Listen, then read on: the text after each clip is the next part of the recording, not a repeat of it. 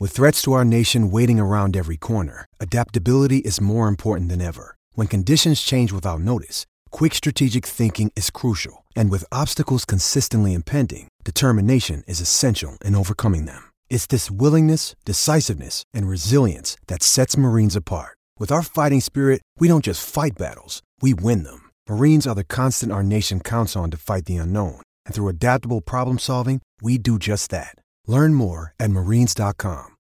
This episode is brought to you by Shopify. Whether you're selling a little or a lot, Shopify helps you do your thing, however you cha-ching. From the launch your online shop stage, all the way to the we just hit a million orders stage. No matter what stage you're in, Shopify's there to help you grow. Sign up for a $1 per month trial period at shopify.com slash special offer, all lowercase.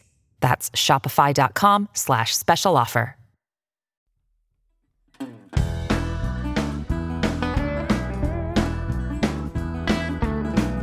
Welcome to a Why Is This News edition of the Hangout in the Holy Land, the official podcast of LandGrantHolyLand.com, your SB Nation blog covering all things Ohio State athletics 24 7, 365. My name is Matt Tamanini. I am the new co managing editor for the site. And yeah, I'm joined, you are. Well, hold on. I am joined today by one of our fearful deserters, the formerly lovely Buckeye herself, the new assistant producer for SB Nation's Bleeding Green Nation.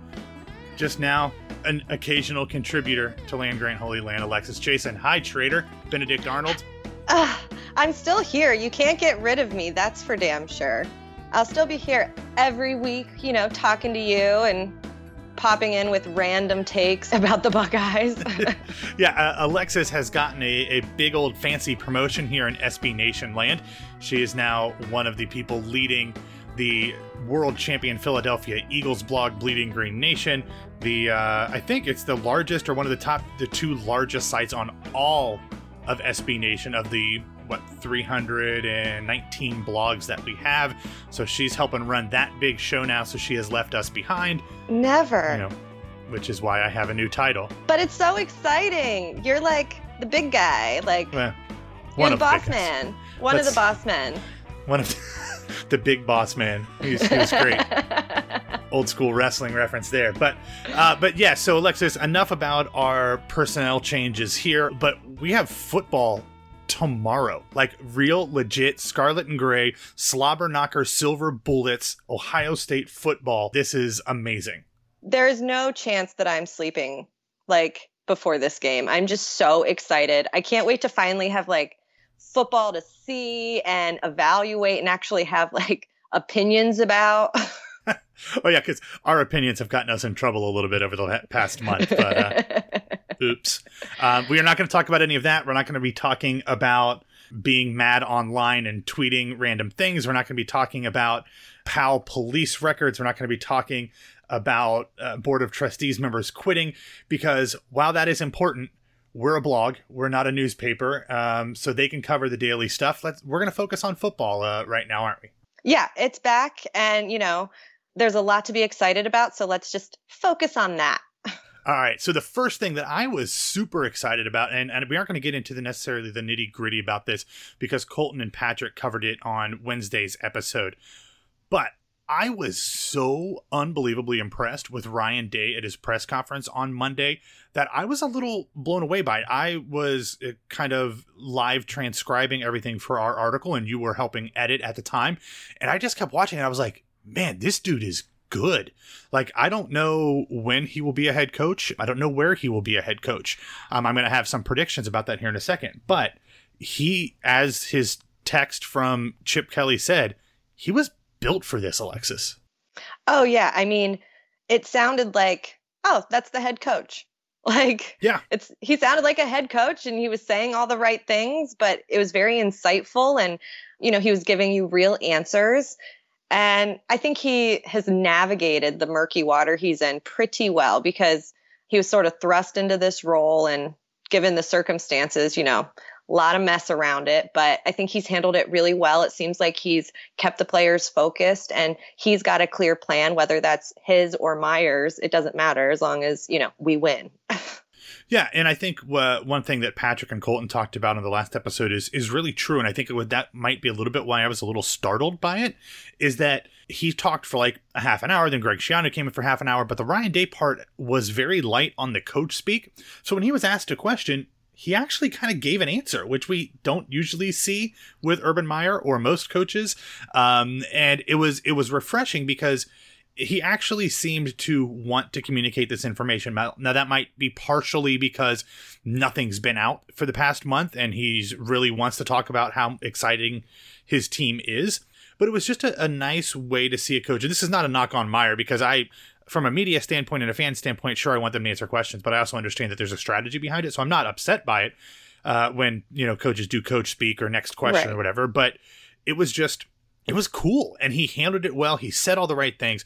I was just super impressed. But that brings me to a little bit of a hot take here. And, you know, I, I wrote an article right after Urban's initial suspension where I said that I, I thought that if everything that had been reported at that point turned out to be true and that pretty much went away like two days later when half of what we knew no longer was true so uh, but i still stand by the article at the time but i said that it was the end of the urban meyer era and I still kind of think this is the beginning of the end of the Urban Meyer era. I don't think that he is going to coach the remainder of his contract.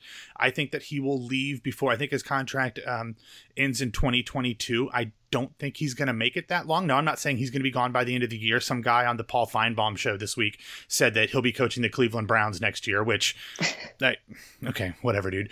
Um, but I honestly think that because of all this, we know Urban. Um, you know, has had his issues with stress, and obviously, apparently, he has memory issues now or whatever. But I'm not wishing this. I, am not necessarily wishing it. I just feel like I wouldn't be surprised that these rumors we've heard for years that he could hang it up at any point doesn't come sooner rather than later. And if that does happen, I hope that Ryan Day is the guy we turn to. Oh yeah, I mean, I don't think that that's that's like a mild take, like a okay. tepid take. Thank okay, thank you. like I think, you know, the good thing too is that Ryan Day is only 39 years old. So I think the writing seemed to be on the wall even before all of this when Day turned down several good opportunities. Well, I think between Ryan Day coming in and Alex Grinch coming in, I think everybody just assumed one of them would right. be the next head coach. And I think Ryan Day, with his elevation here, makes total sense. The fact that he turned down the chance to be the offensive coordinator for the Tennessee Titans, he turned down the opportunity to actually even just interview to be the head coach in the SEC at one of the Mississippi schools. I get him confused. I don't care. Um, but I mean, it, it shows you when he came. sorry, I just don't. I live in the SEC country. I don't care. Um, but when he came to Columbus, one of the things he said is that he had young kids and he wanted to find a place where he could stay for a long time, that he could be in uh, one location for his kids to go to school through their entire careers. He said he was going to actually buy a house in Columbus rather than renting, which is what he'd done for the rest of his, you know, 17 year coaching career. So I just feel like whether it's after this year, which I don't think it is, after the next year, which I think it could be, um, or sometime between now and 2022 or beyond, whenever Urban does leave. I, I, think if they do end up with Ryan Day as being the the successor, I think the program's in really really good hands. Oh yeah, and it would it would still be you know an exciting Ohio State offense, and like you said. I don't think he would necessarily mind having to wait two, maybe three years, you know, to take over. That's something that at his age, isn't that bad.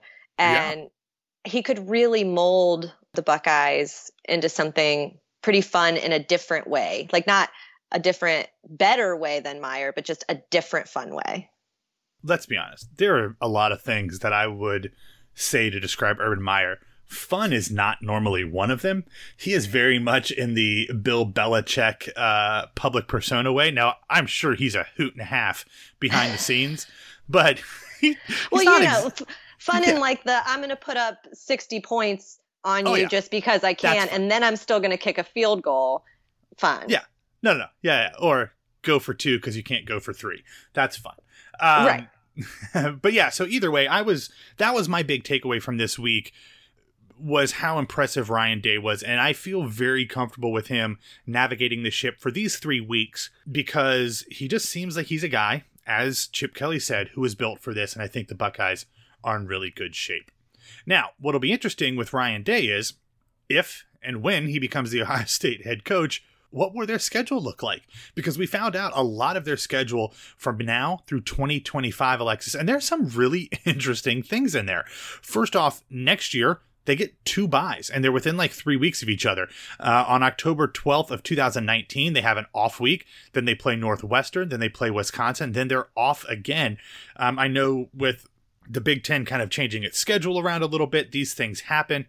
Thanksgiving is, is a little later next year than normal, but two off days in the middle of the season, one coming after Michigan State and one coming in the last month of the season. Like, I guess that's good. It's interesting. I, I wouldn't mind it being right before we played Penn State or Michigan or Wisconsin or something, but I'll take a I'll take a season with two buys to get the team ready. Yeah, I mean, it's a little weird. Like when I saw it, I was kind of like, does that happen? Like, is that really a thing? is that allowed? Is that a rule? like, did they mess up the schedule and just not provide one? Or, but I mean, I'm sure the coaches aren't going to be mad about having an extra opportunity to rest some of their guys and mm-hmm. get, you know, anybody rehab they need to. Yeah, definitely. But and there's some other things as we scroll through to like the 2025 season and I will say that this is a caveat because these schedules like that far in advance, all of the non-conference stuff changes all the time. The original home and home with Texas uh, was supposed to be next year, I think 2019 or 2020.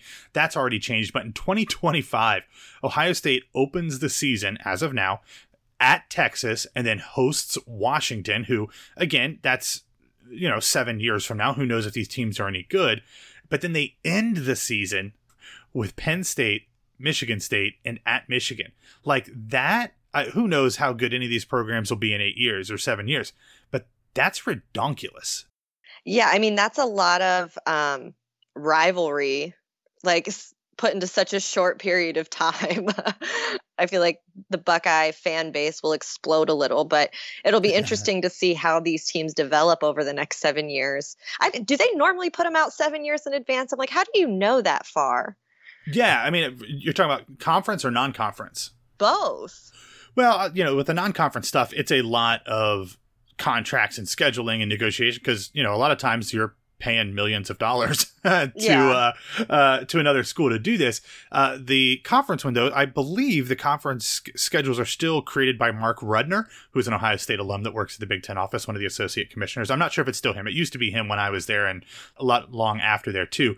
But yeah, same kind of things. This is media rights and and scheduling uh, not just for football but for the universities and scheduling things around it so it's very important to have these schedules as far in advance when you're talking about bringing a hundred thousand people plus yeah. onto campus in a weekend like like they always say state college pennsylvania becomes like the third largest city in Pennsylvania during a uh, a Nittany Lion home game. So uh, there's a lot of coordination that has to be done as far in advance. But one thing that I, I want to talk about, make sure people are aware of, this was a really fun piece that everybody on the land grant staff contributed to. It was actually your idea. I think you stole it from from like our Falcons site or something.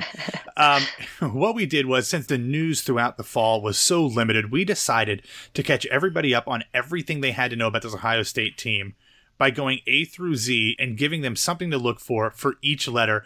We start with A is for almost here because we were just a couple days away by the time that came out, and Z is for zone six. We have something for everything in between, and this was a lot of fun. It was fun to see some some of these things were creative, like Big Bob or um, milestones or you know talking about different players but um, some of them are some really good information um, I, this was a really fun piece to uh, to put together, and I think it's got a lot of really good information in there. Patrick's was probably my favorite with the uh, free Demario hashtag. I think it was Patrick because it, it, was actually it was actually Colton uh, that his entry, but I'm the one that put the free Demario in there actually. Oh well, I love your free Demario hashtag because it's so true.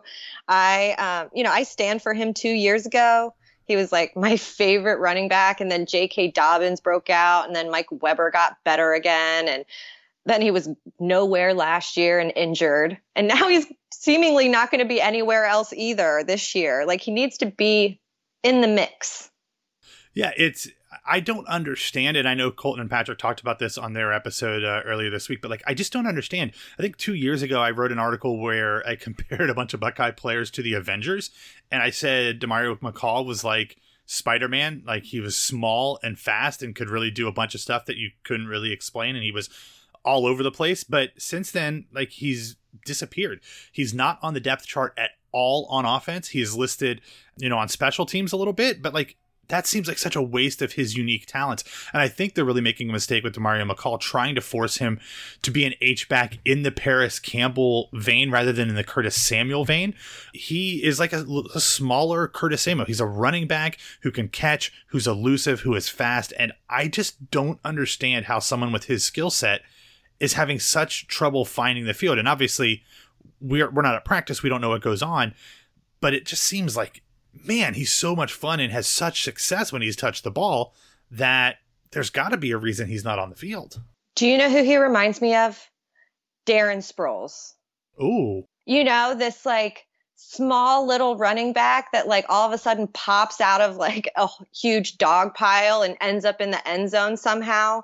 Like you don't really quite know how he does it, but he's so small and elusive. He just like shimmies his way in. Yeah, I I think he's great, and I I don't understand why we're not going to get to see him uh, on the offense much this season. But I hope that changes because he's got a ton of talent. He's just like he's fun. You know, we were talking about him uh, earlier about Urban Meyer not being fun. Demario McCall is fun, and Correct. somebody yeah, and somebody else who's fun on this team. We've talked about him here before, and he's the B in our A to Z list. He's Big Bob Landers. Couldn't be happier that he's a starter for this opening game. Uh, I want nothing more than for this guy to make millions of dollars in the NFL and to then just buy everybody gushers and fruit roll ups and fruit by the foot and stuff like that. Like people need to read the A to Z article just to see the GIF of Big Bob Landers eating a fruit roll up that Colton at put the in Woody. there. Yeah, at the Woody. Amazing. Okay, but also we're, we're gonna have to uh, we're gonna have to talk about this. It's it's GIF it's it's a hard. Uh, okay, GIF. I've gone a lot of years without saying it publicly. well, I mean, it's an it's an argument that a lot of people have, but I'm just saying it stands for graphic, so it should be hard G.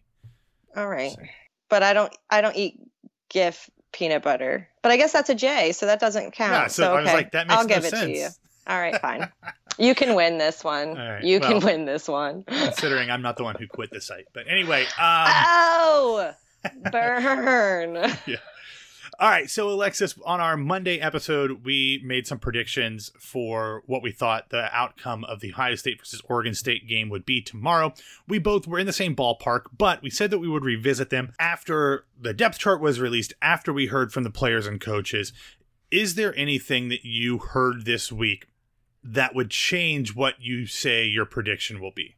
Uh, not really. I still feel like the Buckeyes are going to be mad and, you know, I think Oregon State gets into the end zone once, you know, and then maybe gets a, a field goal. So I, I would see like over 50 for the Buckeyes and seven or 10 for the Beavers. So your your original score on Monday was 53 to 10. Are you comfortable sticking with that? Yeah, I'll stick with that. Okay, I went with 58 to 13 and I think that's what I said when I did a, a Q&A with our Oregon State blog building the dam. The only thing that I will say is and we're going to have an official all staff predictions on Saturday. Picking everybody will pick the score. Um, I'm not sure what I'm going to put there, but I'm starting to think that the 45 point margin that I have at 58 to 13 might not be enough. um, just because I feel like they're going to have to keep Dwayne Haskins in a long time for a lot of reasons. One, because they don't really have any backups. They've got Tate Martell, and no matter what Ryan Day says about how Tate Martell was pushing for the starting job, he wasn't. Uh, I completely agree with Patrick and Colton that that's just trying to keep Dwayne Haskins as a first time starter motivated. Dwayne Haskins is a future first round NFL draft pick, but he still needs snaps. He's never been a starter. He needs snaps. He needs to stay in there. Two, I don't think you necessarily want to throw out your backup quarterback who is all of like 5'10 and a buck 80 soaking wet when you don't have to, when you have the only other two backups, one is still working back from an ACL injury, and the other guy, I don't, I'm not even sure he has the playbook yet. He hasn't been there that long. So I would not be surprised if we see Dwayne Haskins further into the third quarter, perhaps even into the fourth quarter, than we would have last year if JT Barrett was the, the quarterback in the same situations. If that is the case, I think he gets the score up into the 60s, could put it up to a 60 ish point or uh, um, a 50ish point margin. So that would be my only caveat. I'm going to stick with 58 to 13 for now, but my official prediction will be in the article on Saturday. But I just I just think this is going to be an old fashioned slobber knocker, and I feel bad for the Oregon State folks because it's going to be a hard knock life for them. It is. I have a question. Do you think that we're still worried about Tate Martell wanting to leave, like where they would give him, you know, more snaps just to sort of keep him here? I sure hope not. Um, and uh, we're going to have another article coming up uh, later today on the site with our season predictions. And everyone put in a hot take. My hot take is that Tate Martell will not be a quarterback at Ohio State next year. He will either Wow. be he will either be an H back at Ohio State or a quarterback somewhere else. Because with the recruits coming into the 2019 and 2020 class, I think they will far surpass him, not necessarily in athletic ability, but in the specific skills that lend themselves to a Ryan Day offense. Ryan Day is not a run first quarterback offensive coordinator. He was brought in with a specific purpose to reshape the Ohio State offense and- specifically the quarterback position into a more throw first, not pro style, but more of a throw first spread option team. And Tate Martell just doesn't fit that. So I think Tate Martell is absurdly athletic. I don't think he's a great thrower, not at least in this style. So I think Right. if he really wants to play quarterback, he's going to have to go somewhere else. But if he wants to play at Ohio State, I think he could be a guy who could do pretty well at, at an H back position. So my opinion, and it's just a guess, and these are bold predictions meant to go wrong. So I'm not like going to bet any money on this. But if I had to pick something bold out of the box, it would be that Tate Martell won't be at a quarterback at OSU next year. We will see. Yeah, all the all the Tate apologists can can at me. Go ahead. That- I'm ready. That's okay. My hot take was that Demario McCall was going to be the, the RB2 this year, and uh, he's not even listed on the offense depth chart. So yeah. we, my take already has bombed. yeah, that's okay. I, I I was there with you in spirit at least. Thank you. All right, so just as a reminder, the Ohio State Oregon State game will come to you on ABC at 12 noon p.m. Columbus time. We will have a full day of coverage from sunup to sundown at landgrantholyland.com. You can interact with us on Twitter. Our man Colton Denning is going to be manning the tweeter machine throughout the game at landgrant33. You can also find us on Facebook. I don't know if Matt Brown, our beloved managing editor emeritus, is going to be doing a uh, hot takey Facebook Live afterwards. We need to figure that out. But you can find us on Facebook at Land Grant Holy Land. You can find me on Twitter and Instagram at BWWMatt. You can follow Alexis at Lovely Buckeye. You get to keep the title. I'm not going to make you change it to Lovely Eagle. That's fine. We're gonna we're gonna let you keep it for now. We'll see how the rest of the season goes then. Lovely Buckeye for life. For L Y F E. exactly. Yeah. All right. So thanks again for listening, everybody. Enjoy the game, and as always, go Bucks. Go Bucks.